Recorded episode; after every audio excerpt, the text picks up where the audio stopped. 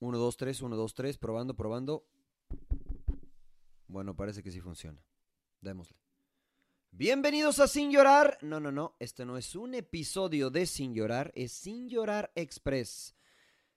Ya les dijo Lord Landeros la semana pasada que nos decidimos tomar unos días de asueto porque nosotros vamos con el calendario de la Liga MX hubo vacaciones, después un periodo de pretemporada, ya estamos saliendo del periodo de pretemporada, hicimos playa, y así es que vamos a venir un poco duros, sean pacientes, pero ya estamos listos porque el Apertura 2022 está a la vuelta de la esquina y eh, los equipos están alistando, al igual que nosotros, para grabar el próximo episodio de Sin Llorar con toda la banda. El Emperador sí, sigue siendo parte del plantel, al igual que Sir John Laguna, Rodolfo Landeros y su servidor.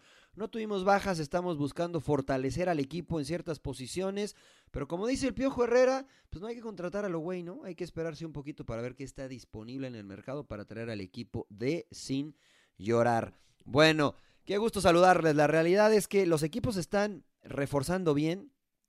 Va a estar bueno este Apertura 2022 en la Liga MX y aunque el fútbol no ha parado con las distintas elecciones en la MLS, con partidos amistosos, lo bueno, lo que les gusta a ustedes está a una semana, a días ya realmente de que comience a rodar la pelota. Y el equipo de las Águilas del América, con los refuerzos que han llegado, Néstor Araujo, Jonathan Rodríguez, y sí, Jürgen Damm también, Jürgen Damm por supuesto, eh, han redondeado, me parece, el equipo de eh, Tan Ortiz, la Tanoneta, que si bien ya tenía un buen plantel con estos tres jugadores, se puede pensar en que América es un serio candidato al título. Está obligado, América siempre está obligado al título, está obligado aún más con este plantel. Me parece que sí. Me parece que sí, y aunque muchos critican lo de Jonathan Cabecita Rodríguez, a mí me parece que va a ser un buen refuerzo para el equipo de las Águilas. Otros que se han reforzado y con todo. La verdad es que dan miedo, pero ya no es nuevo, ¿no? Porque lo hacen cada torneo, son los Rayados de Monterrey. Rodrigo Aguirre, el exjugador de Necaxa, ya es parte del plantel, ya está el medio, ya se fue Vincent Janssen, se fue Alfonso Alvarado y se fue Daniel Parra, pero suena por ahí Joao Rojas de Melec, eh, también suena Berterame, no sé, es un rumor fuerte. Si estos dos llegan al equipo de Rayados, el equipo de el Rey Midas, Víctor Manuel Bucetich, no tiene excusas. Por lo menos tiene que llegar a la final de la Apertura 2022. ¿Será fácil? Para nada, porque hay otros equipos como los Tigres, que a pesar de que están teniendo algunos problemas internos con Quiñones, que quiere más dinero, que hace berrinches, que está castigado, que está separado del plantel y es un jugador importante para los regios. Bueno, se fue Cocolizo, se fue Carlos González, se fue eh, Dueñas, eh, Purata y Aldo Cruz. Eh, llegó Eduardo III, está a préstamo, llegó de Cholos. Así es que el equipo de El Piojo Herrera eh, dicen que están tranquilos, que van a ser pacientes para ver qué hay disponible en el mercado y entonces sí fortalecer al equipo felino. También lo dijo Antonio Sancho. Así es que seremos pacientes por si hay alguna novedad. El equipo de Nachito Ambriz, del gran Nacho Ambriz, los choriceros o los diablos rojos del Toluca. Ahí les van las altas. Andrés Mosquera, Jan Meneses, Sebastián Saucedo, Tiago Volpi, Fernando Navarro, Marcel Ruiz, Brian Angulo y Carlos González mucho nivel en los refuerzos del el equipo de Toluca. Se fue Rigonato, se fue Zamudio, Canelo y Castañeda.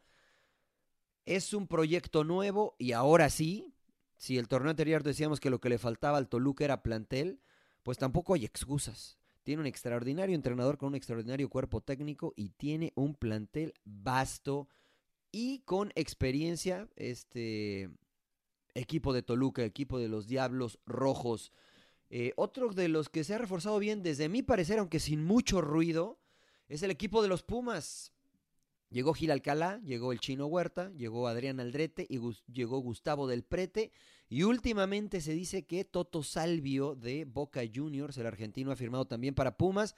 Eh, juega por las bandas. Eh, del Prete juega más como un segundo delantero, como un, como un 10 por detrás de Dineno.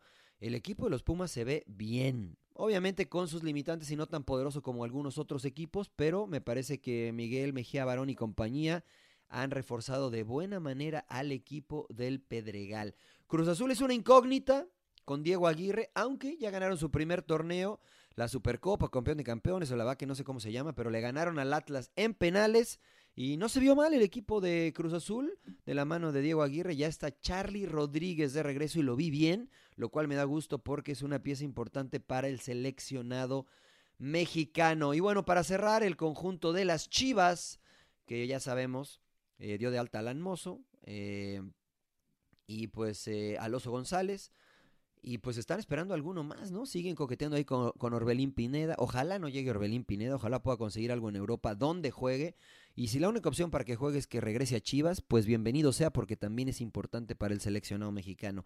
Creo que Chivas tiene con qué para eh, plantel para competir, sí, sí, creo que tiene con qué competir.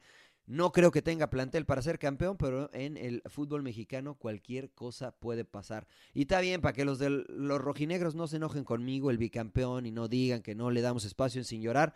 Bueno, la realidad es que el equipo se eh, ha reforzado muy poco con Idequel Domínguez y con Edison Flores, el peruano, ex DC United. Eh, y bueno, pues veremos si el equipo de los rojinegros puede continuar con esa buena racha de títulos. Ya sería muy difícil pensar en un tricampeonato, pero los rojinegros tienen fe, tienen fe después del bicampeonato. Eh, está a la vuelta de la esquina, como ya les decía, el Apertura 2022. Estén al pendiente de los episodios de Sin Llorar. Y ya para despedirme, les dejo esta reflexión. Gareth Bale el multicampeón con Real Madrid ha firmado para LAFC de la MLS. 32 años de LAFC, pieza fundamental y prácticamente de la mano de Gareth Bale. Gales eh, clasificó al Mundial y lo que quiere el Gales es jugar. Le dijo que no a algunos equipos de la Liga Española, porque pues eh, eran equipos de menor nivel. Y si bien se critica a la MLS porque es una liga del retiro, me parece que 32 años y con la calidad de Gareth Bale, viene para tener ritmo y llegar lo mejor posible al Mundial. Me parece extraordinaria la contratación de Gareth Bale, pero no me gusta en el fondo de mi corazón porque la MLS sigue, sigue dando pasos adelante y la Liga MX se queda un poquito atrás. Luke de Jong nos dijo que no, nos hizo el feo. Cavani nos vio también un poquito feo. Y Gareth Bale llega a la MLS. Se acortan las distancias, señores sin llorar, nos vemos la próxima semana con el nuevo episodio. Cambio y fuera.